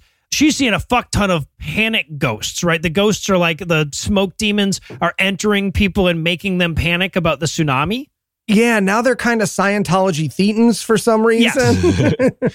And so this is where we see the tsunami happening, and it is a massive tsunami. Like, it's so much bigger than all of the skyscraper buildings. And I thought, okay, I'm uh, pausing this film again because you know any fucking excuse to pause this film and not be watching it at this point. So okay, well, how tall is this tsunami wave comparatively in this animation? So I was like, okay, well that that plaza building in the distance, that's got to be like twice the height of the building next to it. So this plaza building has 15 floors, which means the the one next to it is at least 30 stories tall. That's like five, six hundred feet. And the, the tsunami wave is so much bigger than that. That can't be true. So I Googled the height of the average tsunami. Apparently, tsunamis aren't taller than 100 feet tall, but the tallest tsunami ever recorded was in Alaska in 1958, which was 1,700 feet tall. Oh, Jesus. So it can be bigger than that building. So again, this movie checks out. This No, is yes, all perfectly plausible at this Yep, point. yep. All right, now Marsh, I've always had a theory that if you just dived into a tsunami, you'd be fine. Did you do any googling to find out that if you just like ran towards it, ride it would the pass wave. through you? Yeah, exactly. Thank you. no. Point break style. Yeah. So yeah, but the demons are possessing everybody, making them panic because you know how people really need help panicking when there's a 1700 foot tsunami coming at them at 800 kilometers an hour. But what we're learning here is that it's there's actually no tsunami at all. This is a group hallucination based on some level of that, like what we we like we manifest things into the world by thinking about them or fearing them concept. Sure. Yeah, exactly. And the only way to survive this tsunami, like in reality, is to join the happy science cult and see through it. So Yes. that basically she needs to get on TV and just like bang on about the happy science cult. So the solution to this massive catastrophic event is awareness. Like it's fucking corny 2012, like and share, guys. Knowing is all the battle, actually, as it turns Oh out. man, if Yukio ends up jerking off on a parked car, I mean, this is Japanese anime. It could Well, still yeah, go. no, there. there They we go. don't We're gonna that find a it. really good There will be tentacles. I've seen that video. So yeah, they get to the network and the actress chick Mari is like, "Yeah, you need to run to the studio and broadcast the truth quick. The goons are after you." So there's some goons after him, right? Luckily, Yuki and Mari are both karate masters now. Yeah, Yep. 100%. So they fight off the bad guys. Sayako and Shunta run off. There's still some bad guys right on their tails, but don't worry.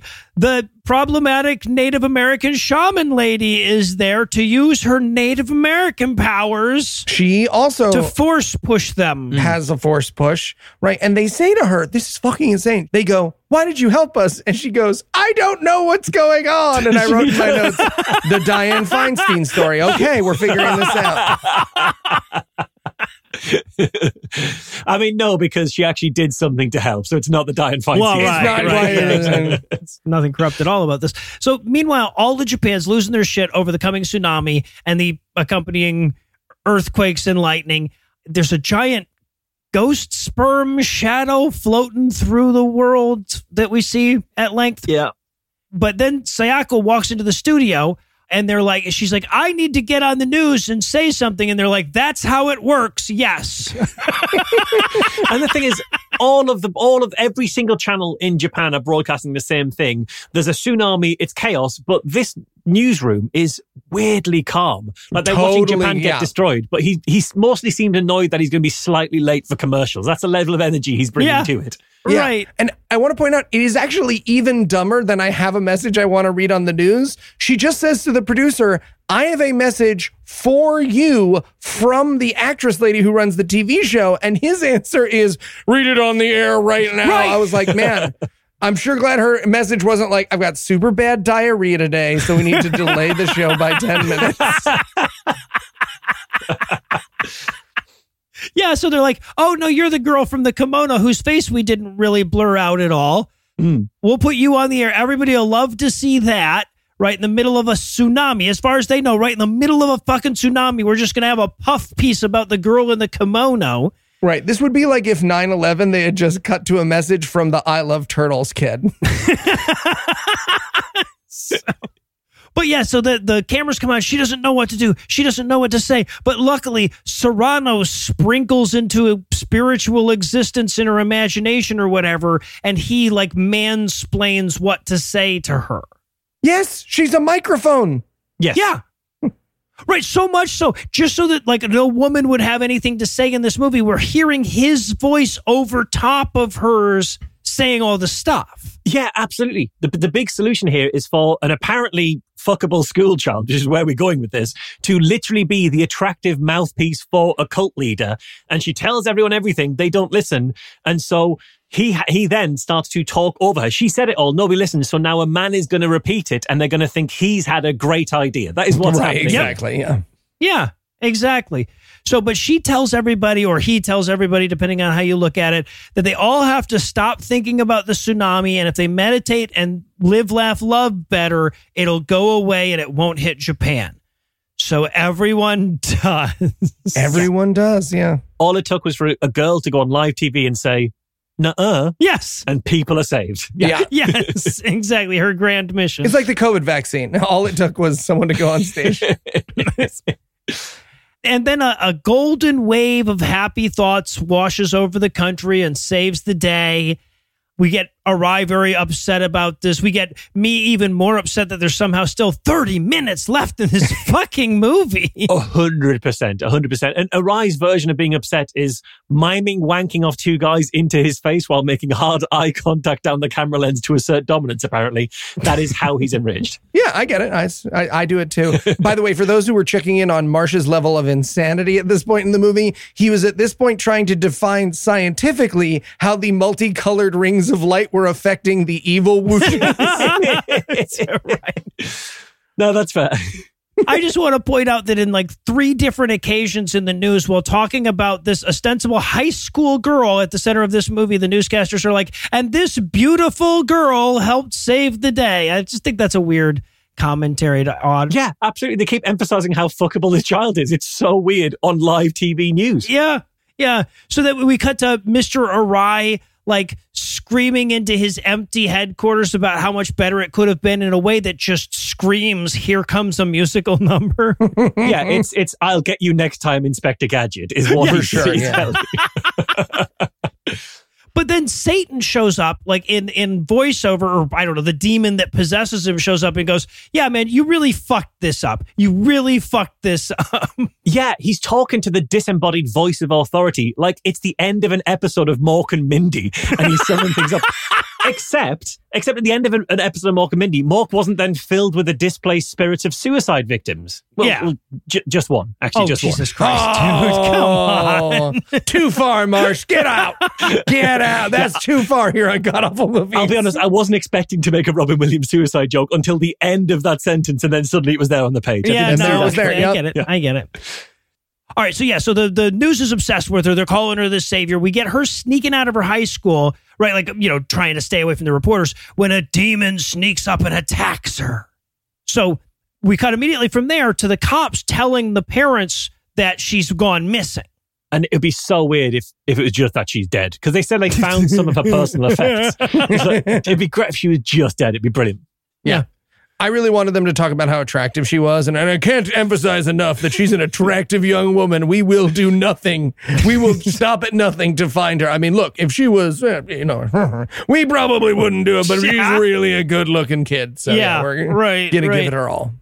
Now, so so Shunta, by the way, the little brother, he's watching baseball on TV. That's going to matter in a second. Meanwhile, we get Serrano and the Aussie and Mari all talking about how well this is obviously you know Mister Arai's work. This is the bad guy thing, and we're like, well, fucking duh, right? Yeah, they explained that because she has stopped two evil plans now, if people purify their minds, less people will go to hell and the devils will lose their place to live. Yes. And I'm just picturing like the devil putting up a GoFundMe on their Facebook. Hey, friends, you know I never do this. Um, I mostly just inhabit people with anxiety, but it's been a terrible couple of months. I also have Cash App. well, I was thinking it was the opposite thing. It's like, yeah, if people go to hell, if fewer people go to hell, the devils will lose their place to live. Yeah, but if more people go to hell, the area is going to start filling it with like coffee shops and brunch places, right, and then right. the rents in hell are going to go up. And, yeah, yeah, the, the demons can't afford it anymore. they're damned if they do, damned if they don't. Yeah. Oh my god, just a demon waiting behind me at Starbucks. Oh my god, they have oat milk. You they, they have all the milks that they have on the website. Just order. God damn it. Yeah.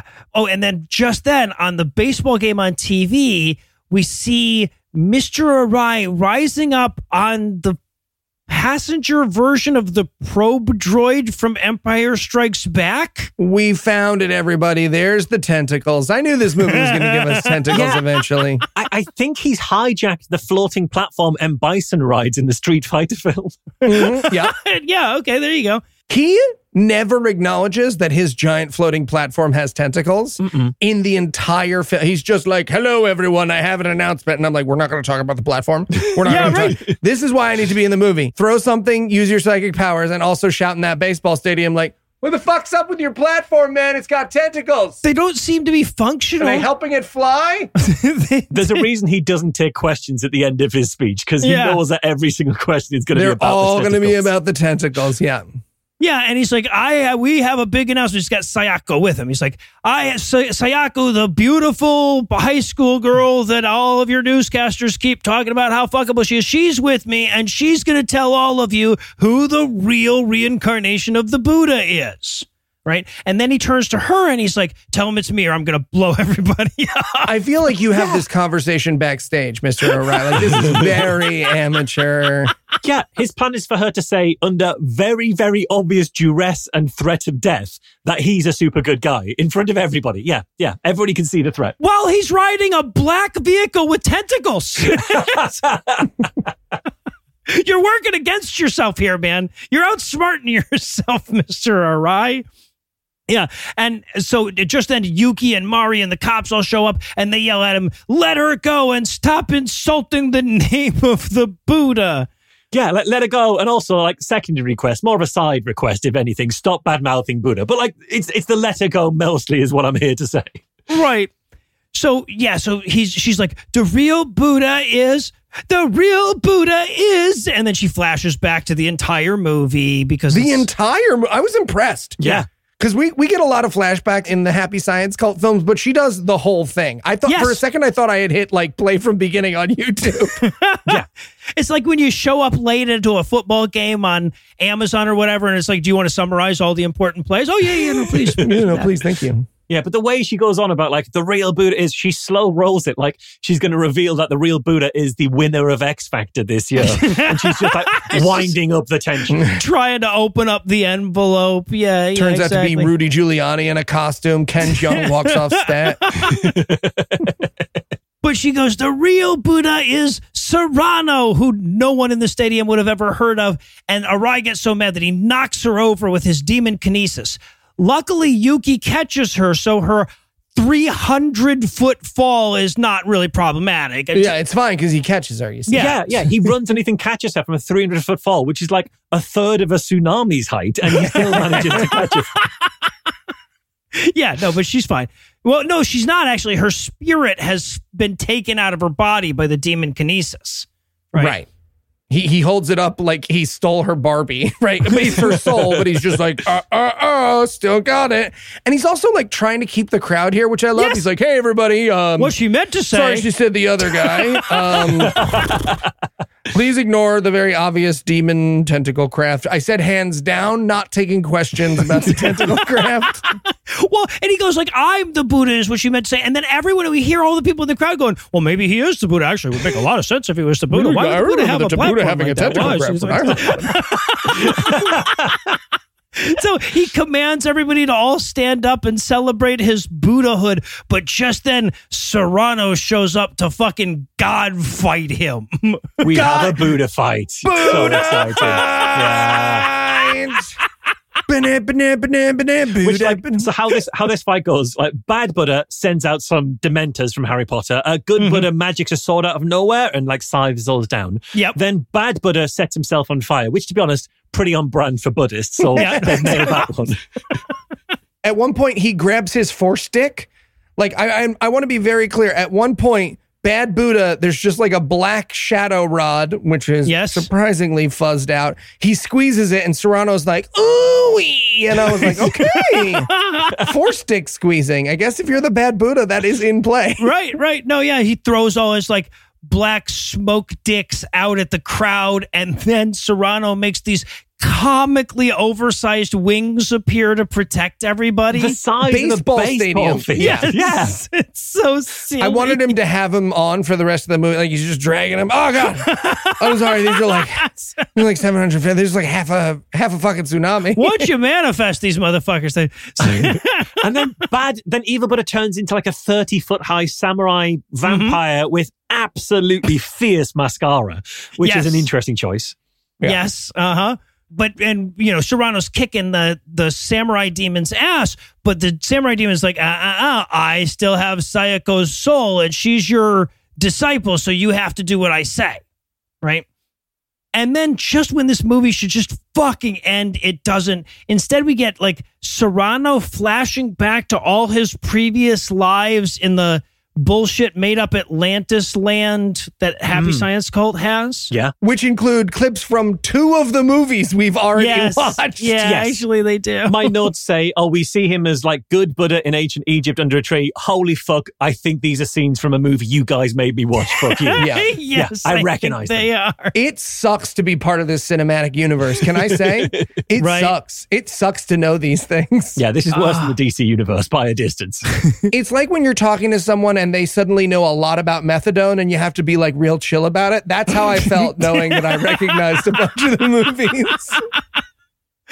So yeah, so it, like Serrano goes on more bullshit spirit monologue nonsense. The stadium is rapt, right? That's the fantasy of this movie. Fifty thousand people all listening to this bullshit without yawning or whatever. Noah, if you were at a baseball game and a 30 foot samurai vampire in fierce makeup was fighting a Buddha with wings the side of a baseball stadium, you'd listen to what they're saying. No, that's- you no, you're definitely would that's- pay attention. yep, no, that's better than most baseball games. I will admit. Yeah, most interesting thing. And then a fucking a white elephant comes stomping into the scene.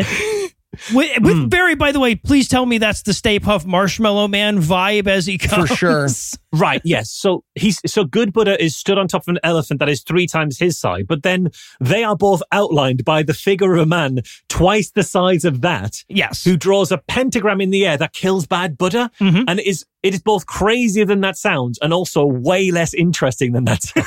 I feel like they're going to have a company rap meeting where the elephant's going to be like, "Hey man, when I um show up, you don't just stand on me to do spells, okay? I need to be tusking some people or like a little stompy kick thing cuz that was I'm not a chair, Craig. Okay, I'm not a chair. I'm a giant.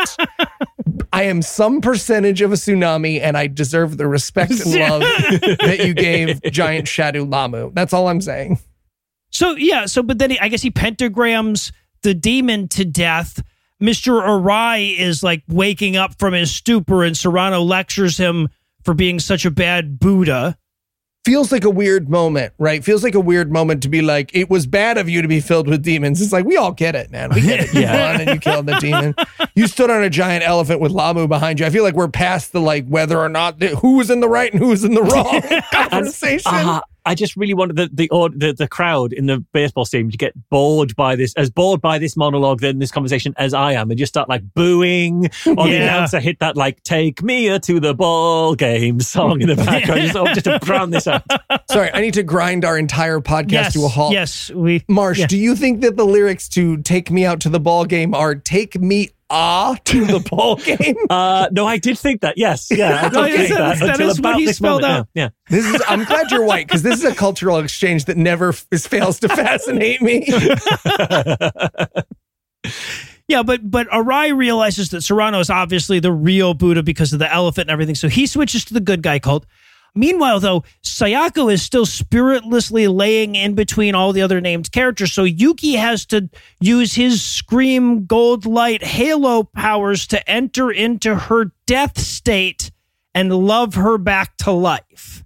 Yeah. yes. But it's like a you just had a big fight and you're telling someone you love them moment. It's not mm-hmm. like a Yukio, I have always loved you and with my whole heart. They're just sort of hanging out in zero gravity where he's being like, I mean, I guess if having labels is important to you, then between us, whatever. But I, I just think externally, whatever labels you want to maybe boyfriend, girlfriend, whatever.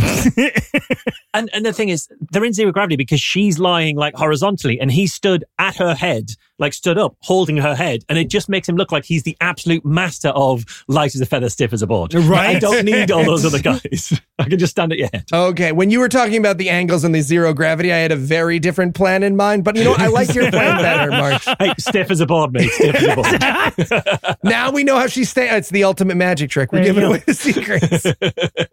so he kisses her and a great big light shines and she comes back to life. And that's where we get my best worst. Suddenly because this was made in i think this was made in 2009 or whatever. And we get these cgi angels. Everything else has been like drawn in animation right? But so now that we get these cgi angels that would have been disappointing if you'd seen them in like a fucking toothpaste commercial in 1998 right these things like my only possible note at this point is and then nonsense Yes. Yes. Absolutely. Yeah, this is Final Fantasy, end of a Final Fantasy game levels of like, okay, yeah. what is happening so there's also there's a moment where like because mr serrano's like taking us out with all his great fucking pablum again there's a moment where he says the exact same line twice Yes. Mm-hmm. and nobody acknowledges it Like the record skipped or something. It's really disoriented. It's like the voice actor did like a second take on the line because he flubbed it the first time. But it's like, we're still Right. rolling. I'll just keep going. Yeah. And they left that in. That's all I can think has happened here. They were That's like, look, we didn't make any cuts happened. for the guy who did the Australian voices. We're not making any cuts for you. I also, I just have to point this out that he also promises to build Buddha land together. yeah And if you're not picturing like a defunct Buddhist version of Dollywood, you are not the woman I married. fuck yes Just kids riding around in a like fucking little slow moving train thing. It's like the points to start back at the beginning. I know. Right, I yeah. know. roller coaster's just completely flat and very slow. Yeah. So yeah, and then there's another fucking scene somehow, right? We get the Aussie guy. You guys were all wondering how his story wrapped up, right? But does he get to the airport okay now? So he, we get to, we cut to him at the airport. He's leaving to tell Australia all about the Buddha, and I'm like, you know, they have TVs there too in Australia. It's like a seven, a six or a seven hour flight from where they are right now. It's not like he, because he talks about like, I'm from down under, I'm all the way in Australia. It's like, it's like me going to the other side of Europe. It's not that far. yeah, right. There are Japanese people, there are lots of Japanese people in Australia. Yeah.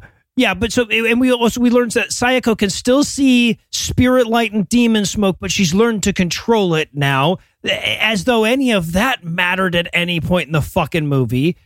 And then they all laugh like it's the end of a fucking Scooby Doo cartoon. Freeze frame style, yes. Yeah. And then we get the credits, which like is my cue to turn them off. But Marsh watched this before. I didn't had already written all these fucking notes, and I'm like, oh god damn it! Now I have to watch Fucking the fucking Marsh. credits too. Oh my! This is the reminding the teacher we have homework of god awful movies. Mark. just so you know. So- just so you know. It was a six minute credit song. It was. Oh God, it's like, look up at the sky. We can see the, the sky. and the singer is so, they're out of tune, but in a really disinterested way. And it, it's very much like Eli vamping a song as part of Shenanigans, the live show. Right, It's got that. Yes. energy. The, Yeah. the intonation is all out in weird ways. It's like, there is one and only one sun in the sky. There is only one Buddha. He is the only one on this earth. Yeah. Okay, and listeners at home, listeners at home, nobody break it to Marsh that all animes end that way. I don't think he can take it. I don't think he can take it. I swear, if I fi- catch any of you sending him the end of Full Metal Alchemist and telling him that's how it ended and it's one of the best ones we have, blacklisted. Darn it. But that is the end. I guess that's going to do it for our review of the rebirth of Buddha. But that's not going to do it for the episode just yet because we still need to get you all fired up for the next one. So, Eli, tell us what's on deck. Well, Noah, I'll be at QED next week, so we've got something atemporally special for you. We'll be watching Born into Mafia 2. Oh, Heath on a get ahead. We'll see how that goes. Oh, speaking of QED, the best conference in skepticism coming up on September 23rd and 24th in beautiful Manchester, England. Are there still tickets available? And if so, where would one go to acquire them? There are there are like half a dozen tickets. There's very few tickets left at this point, but people should go to qedcon.org forward slash tickets. You can buy your in-person tickets. If it is too soon to, I mean, it's next week. If it's too close to the event for you to fly all the way to Manchester, you can watch it from the comfort of your very own home for like $50. It's 39 pounds for an online streaming ticket, which will get you access to at least the main stage of QED, maybe a little bit more. We're going to see what we can do. So yeah, people should definitely go to qedcon.org forward slash tickets. You can get your streaming ticket there. You can watch all the material we're going to be broadcasting on YouTube for like two weeks up until two weeks after the event. So yeah, definitely, definitely do that. It's going to be such a huge amount of fun. And you're going to want to watch because I am going to be doing some stuff on that main stage. Let me tell you, I will I don't think you're gonna do stuff. interrupt right. some things. So with that to look forward to, we're going to bring episode 422 to a merciful close. Once again, a huge thanks to all the Patreon donors to help make this show go. If you'd like to count yourself among their ranks, you can make a per episode donation at patreon.com slash godawful and thereby earn early access to an ad-free version of every episode. I'm just playing through it. You can also help a ton by leaving a five-star review and by sharing the show on all your various social media platforms. If you've enjoyed this show, be sure to check out our sibling shows, The Scathing Atheist, Citation Needed, D&D Minus, and The Skepticrat available wherever podcasts live. If you have questions, comments, or cinematic suggestions, you can email godawfulmovies at gmail.com. Tim Robinson takes care of our social media. Our theme song is written and performed by Ryan Slotnick of Dress on Mars. All the other music was written and performed by our audio engineer, Morgan Clarke, and was used with permission. Thanks again for giving us a chunk of your life this week. For Heath Enwright, Eli Bosnick, I'm Noah Lugeons, promising to work hard to earn another chunk next week. Until then, we'll leave you with the Breakfast Club close.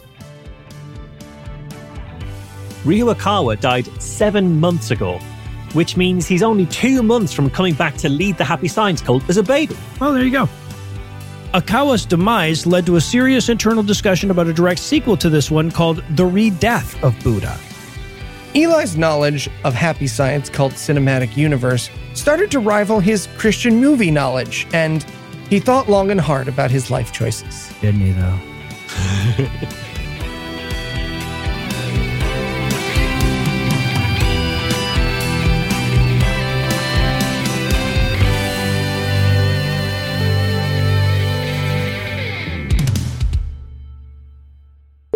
The preceding podcast was a production of Puzzle and a Thunderstorm LLC, copyright 2023, all rights reserved. Tax day is coming. Oh, no. But if you sign up for Robinhood Gold's IRA with a 3% match, you can get up to $195 for the 2023 tax year. Oh, yeah. Sign up at Robinhood.com slash boost by tax day to get the biggest contribution match on the market. Subscription fees apply. Investing involves risk. 3% match requires gold for one year from first match. Must keep IRA for five years. Robinhood Financial LLC member SIPC. If you only have a 401k, you're not getting the most for retirement. Wait, what? Add a Robinhood IRA on top, then they'll boost it by 3%. You can do that? and if you transfer in any retirement account, you get 3% on top of that. Is there a limit to the match? No limit. Robinhood Gold gets you the biggest contribution match of any IRA on the market. Sign up for Robinhood Gold at Robinhood.com slash boost by April 30th. Subscription fees apply. Investing involves risk. 3% match requires gold for one year from first match. Must keep IRA for five years. Match on transfers subject to additional terms and conditions. Robinhood Financial LLC member SIPC. If you only have a 401k, you're not getting the most for retirement. Wait, what? Add a Robinhood IRA on top, then they'll boost it by 3%. You can do that? and if you transfer in any retirement account, you get 3% on top of that. Is there a limit to the match? No limit. Robinhood Gold gets you the biggest contribution match of any IRA on the market. Sign up for Robinhood Gold at Robinhood.com slash boost by April 30th. Subscription fees apply. Investing involves risk. 3% match requires gold for one year from first match. Must keep IRA for five years. Match on transfers subject to additional terms and conditions. Robinhood Financial LLC member SIPC. Agency.